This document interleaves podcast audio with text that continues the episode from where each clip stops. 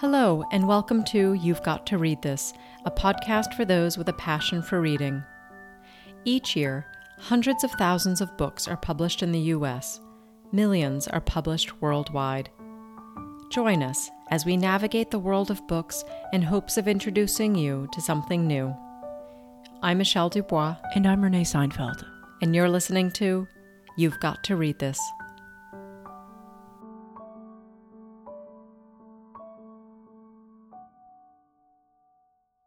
Thank you for listening to You've Got to Read This. Michelle and I have a pile of books we're excited to talk about today, and we're going to start with Greenwood by Michael Christie. Michael Christie is a white Canadian author who lives between Galiano Island and Victoria, Canada. He worked for six years at an emergency homeless shelter and also worked as a carpenter. He's the author of two novels and a book of short stories. His novel Greenwood was published in 2019 and surrounds the fictional Greenwood family over the course of 130 years. So tell our listeners more about the book. This was a really imaginative family saga. The story kicks off in the year 2038 with a character named Jake Greenwood. Jake is a young woman and tour guide at one of the world's last remaining forests. Essentially, a fungal infestation has decimated the world's forests, causing dust bowls and global financial collapse. Those who can afford to pay handsomely for a retreat at Greenwood Arboreal Cathedral. But this is not the focus of the story. Jake and the last remaining forest are the starting point of a family history. The author takes us back in time and introduces us to Jake's ancestors, including her father, grandmother, great grandfather, and great uncle. Each family member has a relationship with the forest. One of them exploits the forest, one extracts the bare necessities from it, another is a woodworker and artisan, while the fourth member seeks to protect it. And in addition to that, then there's the family secret. Oh, and it's a big secret, and that secret manifests into multiple family secrets. And what I liked is that those secrets began to spill over from one generation to another. And as I'm reading this story, the secret, that silence, almost became its own quiet character throughout the book. Um, and some of the secrets were only known to the reader of the story.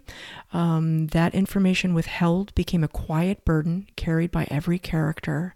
While I got deeper into the book, I can't tell you how many times I just wanted to shout at the characters if you would just share all of this. It would explain so much about all of your relationships with each other, explain who you are and how you interact in the world. Yeah, I would call it like generational trauma. As you said, the characters don't know that they're carrying this burden from prior generations because they weren't privy to the original secret. And it can't help but inspire anyone who reads the story to wonder about their own family. I feel like after three generations, we, we all kind of lose you know lose information.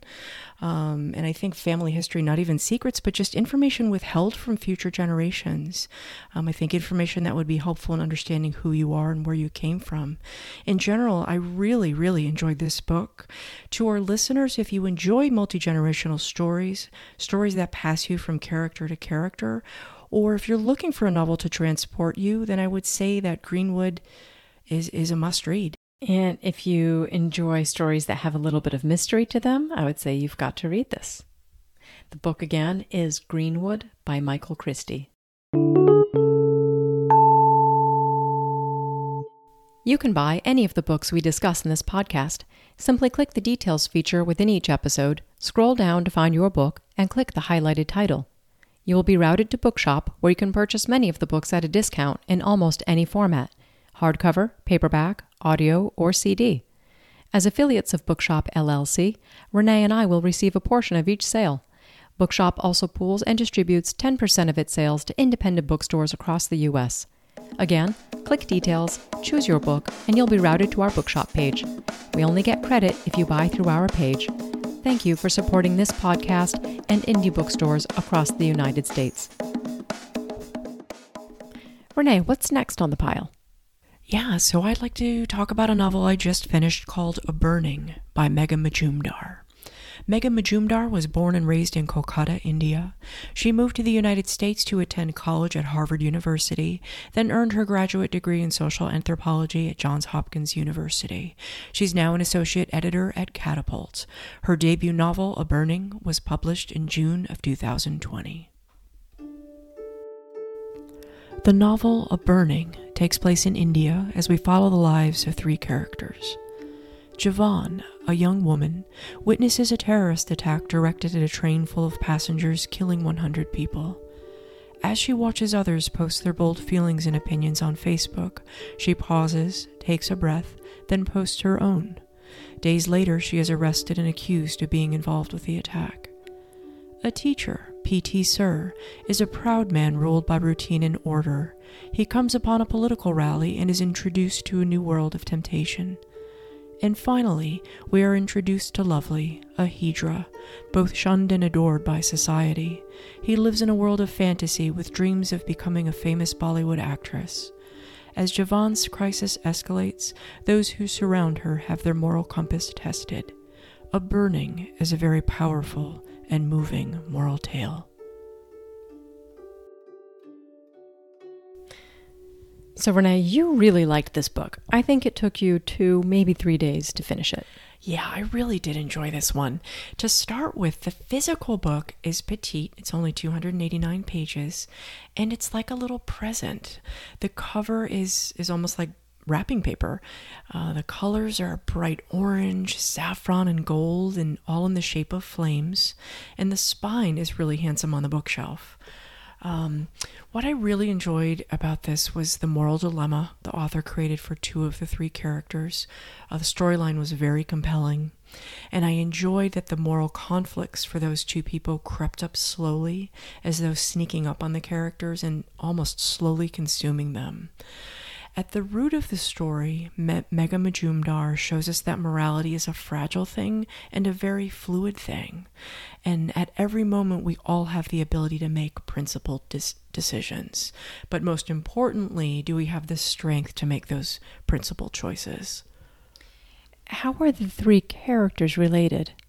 So Javon, she's the protagonist. She's a young woman, and she happens to be the wrong place at the wrong time. Witnesses a terrorist event on a train. Um, she sees all these people posting their opinions about it on Facebook. She types something on her own, and two days later, the police show up at her house and arrest her. Um, we then changed to PT Sir, who is her old gym teacher from school, from high school. He sees her on TV and he ends up getting called into court to testify about her. The third character is Lovely. Um, Javan used to volunteer teaching him how to read, and he gets called in, into court as well to testify about her. Um, I also think the author skillfully condenses multiple issues that go on in India, that are going on in India, and condenses it into s- such a small novel. Uh, she talked about the conflicts between Hindus and Muslims, government corruption, the caste system, and Hijra culture. Explain Hijra culture. Or what is a Hijra? So, um, as I was reading, uh, Lovely was mentioned as being a hijra. I didn't know what that was, so I Googled it and found that the term is used to describe transgendered people in India. Hijra is also considered to be a third gender, so there's male, female, and hijra. And what I found interesting is that their place in Indian culture is very complex. On on the one hand, some Hijra, many Hijra, are actually ostracized from their families. They lack societal support. Um, many become homeless because of it or are forced to turn to prostitution to survive. Um, but there is a growing and supportive Hijra community. And on the other hand, there's also a mythological element to Hijra. The Hijra are accepted and have a place in Hindu mythology. And in that mythology, they're actually quite accepted and valued. Historically and in contemporary times, Hijra both bless and curse people. They also attend weddings and bless the bride and groom before a wedding. They attend birth ceremonies and bless babies. So, um, a burning, um, it was kind of this combination of experiencing an engaging story and learning new things about Indian culture.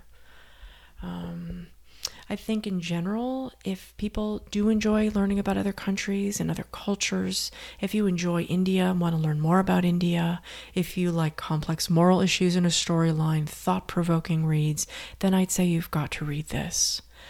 Um, again, the title is A Burning by Megha Majumdar. Her last name is spelled M A J U M D A R.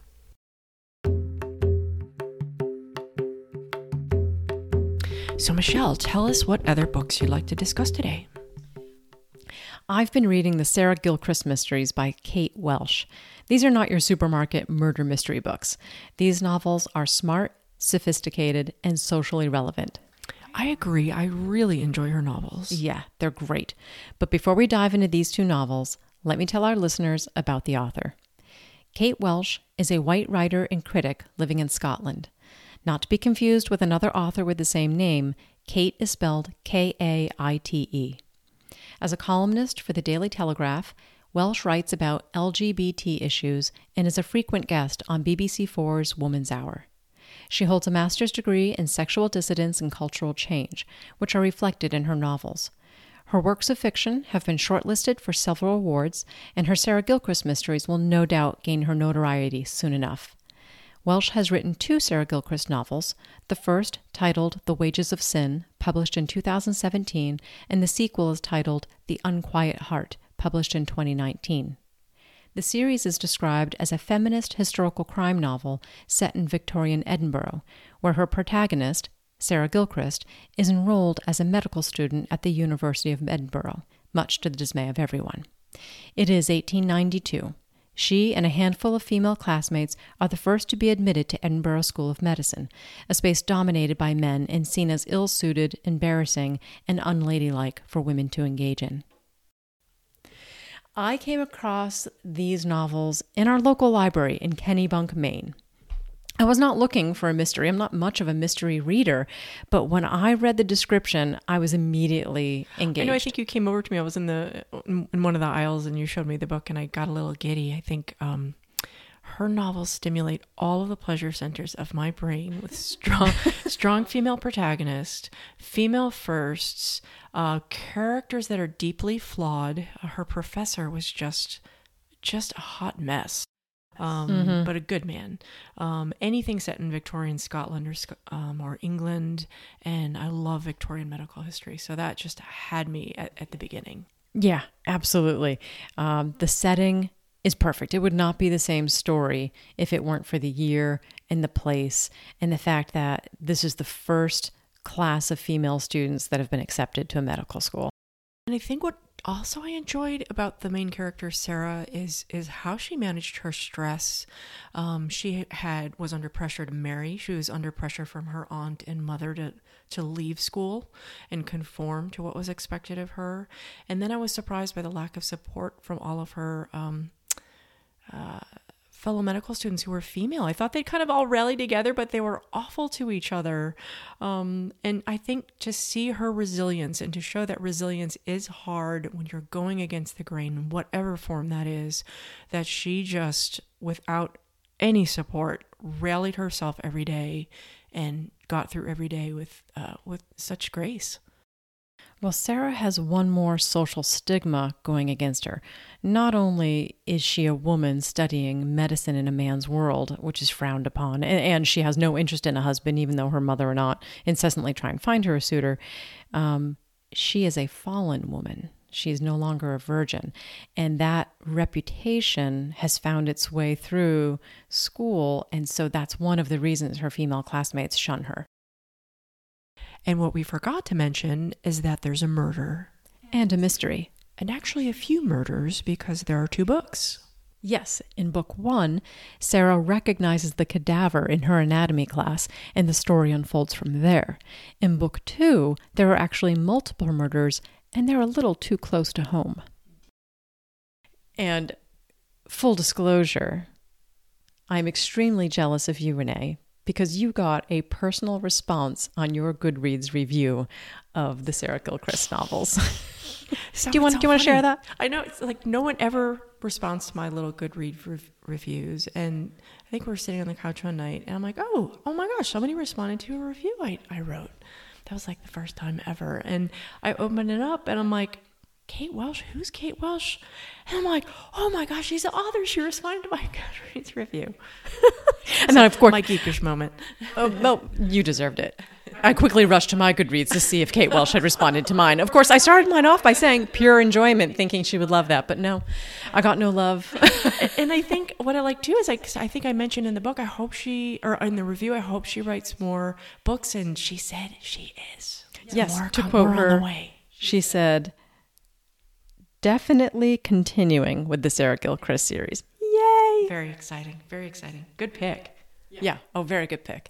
So I would say if you like historical fiction, if you like feminist focused um, stories or fiction, if you like mysteries, you've got to read this. I would agree. I would agree. And uh, what do you have there for nonfiction? I have Luis Alberto Urrea's book, The Devil's Highway. It was published in 2004. It traces the real and very disastrous crossing of 26 young men from Mexico into Arizona during May of 2001.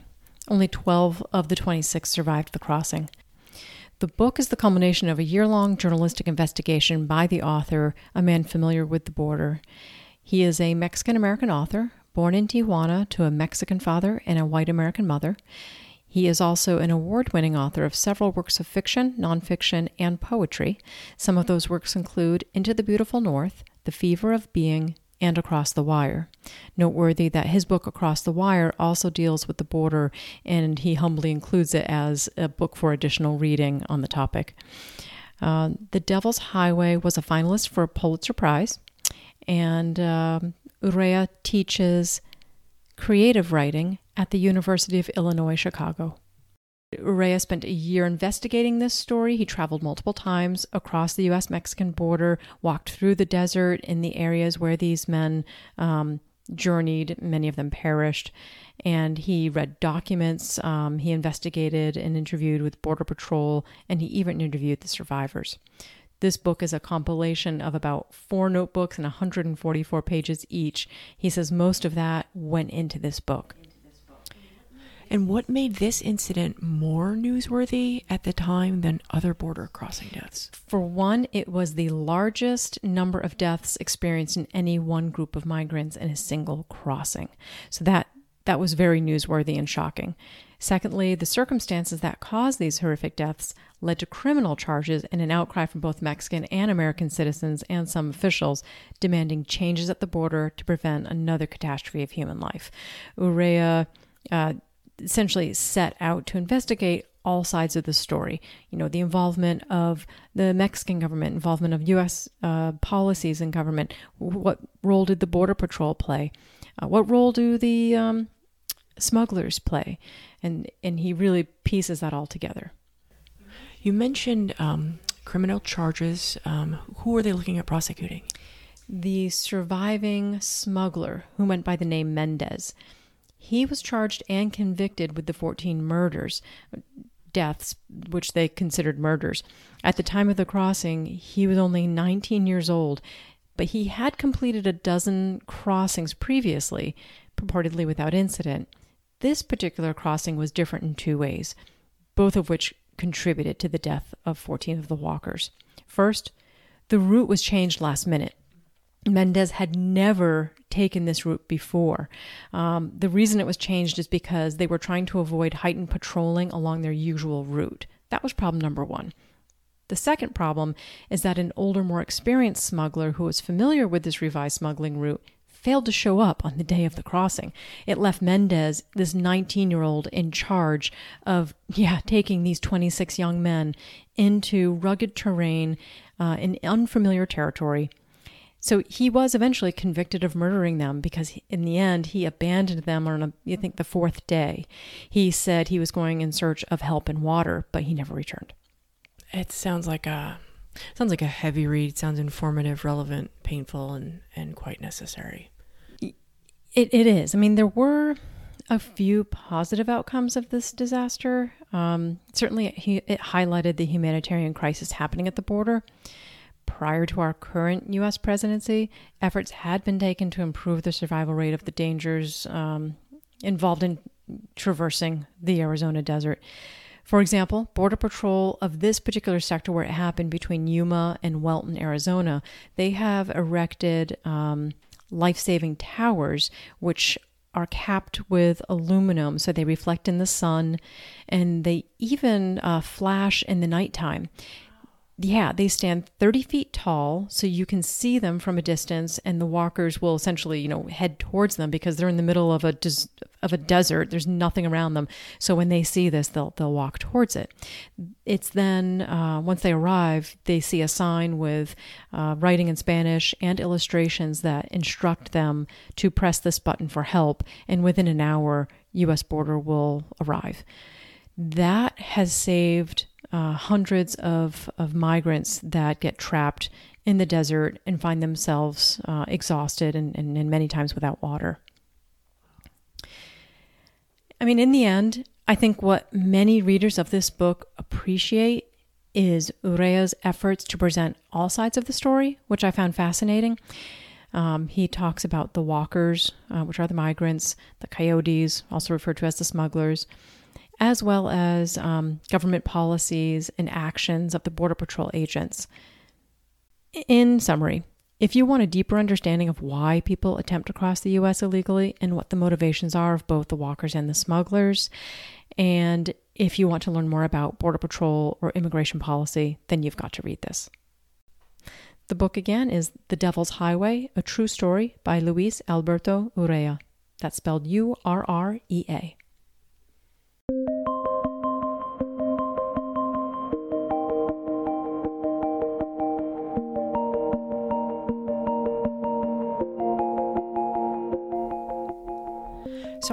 nice to end the show with a fun book, and that fun book is Wow, No Thank You by Samantha Irby. Samantha Irby is a black American author, comedian, and blogger originally from Evanston, Illinois. She lived in Chicago for many years and now lives in Kalamazoo, Michigan. Samantha Irby has written four books of comedic ess- essays, and Wow, No Thank You was published in March of 2020. First off, the cover of the book is this bright spring green and has the photo of this big brown cuddly bunny on the cover. And uh, I have to say, I adored this book. Um, her essays are funny, some of them are gritty, and oh so relatable. So, Renee, you and Samantha Irby share a commonality. She is originally from Evanston, Illinois, and you are from Skokie, Illinois. Yeah, so Evanston and Skokie both abut the north side of Chicago. They're right next to each other off of Lake Michigan. And I didn't even know that about her until I read her book. It was a, a fun find. That's awesome. It's great kinship to have with the author. Yeah. So tell us about your favorite essays or topics that she discusses. Yeah, some of my favorites were trying to rally yourself to go out on a Saturday night when you're over 40 years old. I think a lot of people can relate to that. Um, feeling startled by the friendliness of neighbors when transitioning from big city living to small city living. Being a black woman with a white wife in a red state. Owning a house for the first time and the woes of homeownership. Uh, and trying to make new friends as an adult. Um, I also really respect anyone um, who can be so publicly candid about things that most of us would be too embarrassed to talk about, like bodily functions. She has Crohn's disease and discussed the embarrassing moments it can often bring. And I think what makes it fun is in a myriad of ways, all of our bodies will eventually betray us, whether it's because we're aging or because we have medical issues. And she skillfully squeezes the humor out of those types of things um, in almost like a Zen, a Zen way. I think few people are skilled, you know, to do that. So I haven't read the book yet, but you read out loud to me one of the essays titled Detachment Parenting, in Right. which she's totally intimidated by her stepchildren's homework. And she starts musing that maybe she must have taken remedial classes as a kid. Otherwise, these kids are just geniuses. And so she goes on a list of about 25 plus things that she could teach a kid, like which cleaning products you shouldn't mix, or the benefits of an Epsom salt foot soak. Some of the others were uh, look she could help them with the entire cast of the game of thrones if she had if they had any questions or she could tell them how to file a tax extension or give advice on fantasy football draft picks. It was it was really funny. And i have to say in summary i chuckled deeply reading her essays and look forward to reading all of her other books. Again the book is wow no thank you by samantha irby. Her last name is spelled i-r-b-y